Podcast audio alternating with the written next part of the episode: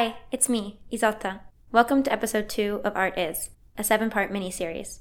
Last episode, I laid the foundations by introducing you to the premise of the show, and today I'll be discussing art based knowledge tools, iteration, and critique. Thanks, and enjoy.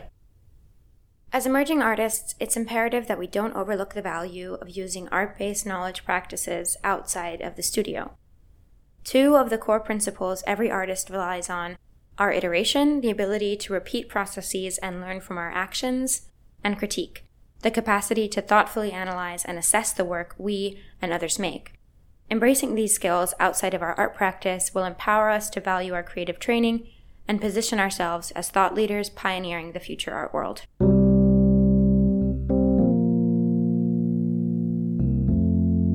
This is Art Is, a podcast where we visualize the future art world.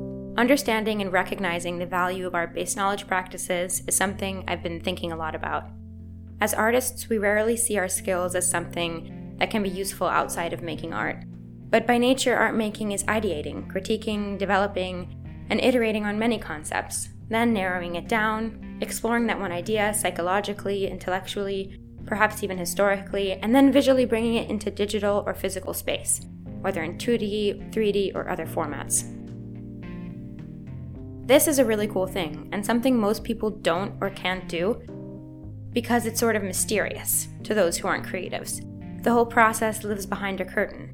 Artists go and work for weeks or months or years and produce a piece, and then it's put on display, if you're lucky. And it's like a big surprise to everyone. But really, that piece didn't magically appear or just come out of your brain fully formed. It was a painstakingly long process Far from the whole idea of the lone artistic genius, because just like anything, making artwork is work. And those great days when it doesn't feel like work are awesome. But if you're putting in the hours, the effort, and putting yourself out there, I bet it feels like a full time job. And the thing is that the art industry right now is just not designed to help and support our careers. There are a few fledgling opportunities out there, but many paths are now closed because of the pandemic, and the institutional support has dried up and we find ourselves, as recent grads or still students or early career artists, pretty lost, waiting for things to line up.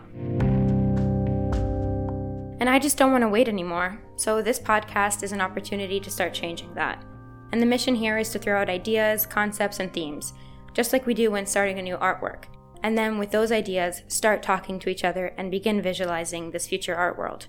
As if it were an artwork that we will realize collectively before we dive in, we must ensure that the mindset we bring to this endeavor is coming from a place of curiosity and conviction. And by leaning into the knowledge practices that define art making, I believe that we can harness the confidence and creativity we bring to our studio work and direct it at this new mission of visualizing the future art industry.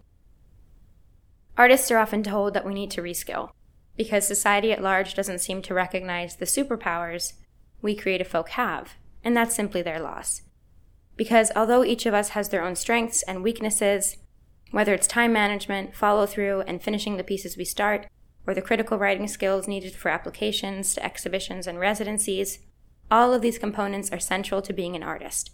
And we don't really take time to learn them, we just live them by diving in head first, from everything that goes on at uni and then the opportunities beyond academia, but regardless, there are two fundamental skills that every artist has, and we are forgetting about their intrinsic value beyond our studio practices as analytical tools that can help drive decision making and personal and professional development.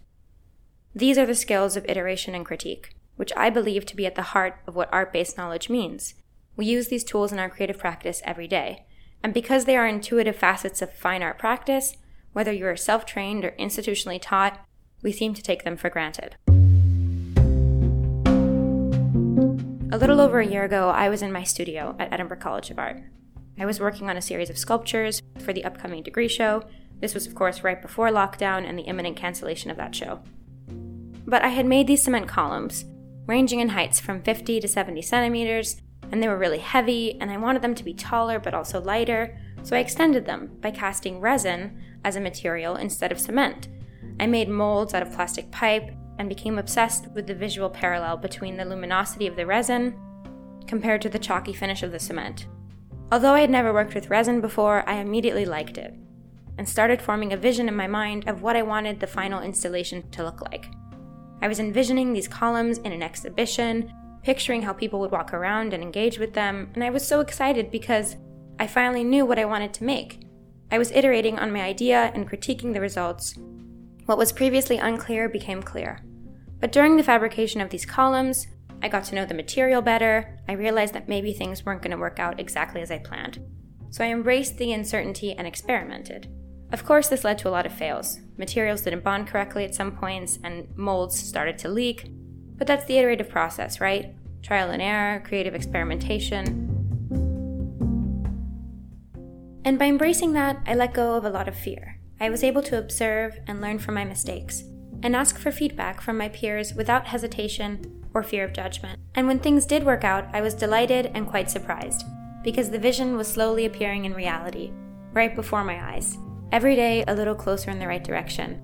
But as I worked and trialed ideas, my end goal also shifted. The vision in my mind evolved with my increased comprehension of the materials, and things moved slowly at first and then all at once. I was seeking out progress, not perfection. And I think the quote from Ryan Holiday's The Obstacle is the Way sums that up well. Where the head goes, the body follows. Perception precedes action. Right action follows the right perspective. Every artist goes through this thought process when they make new work. First, things go slow, and then they speed up. And the puzzle pieces come together. And this mindset is often overlooked because once you get it right, you move on. You don't dwell on the challenges because you're happy with the results. But that creative, iterative process is key. And it's this mindset we need to bring to the big task of visualizing the future art world. Because we won't get it right on the first try.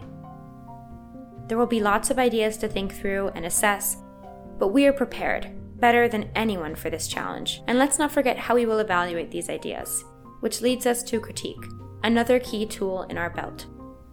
Anyone who's been to art school can tell you about crits good ones, bad ones, funny ones, tragic ones.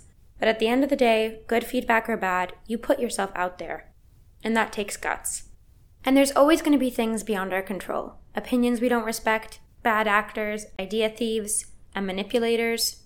There are no shortage of them in the art world, as we all know. But we are stronger than that.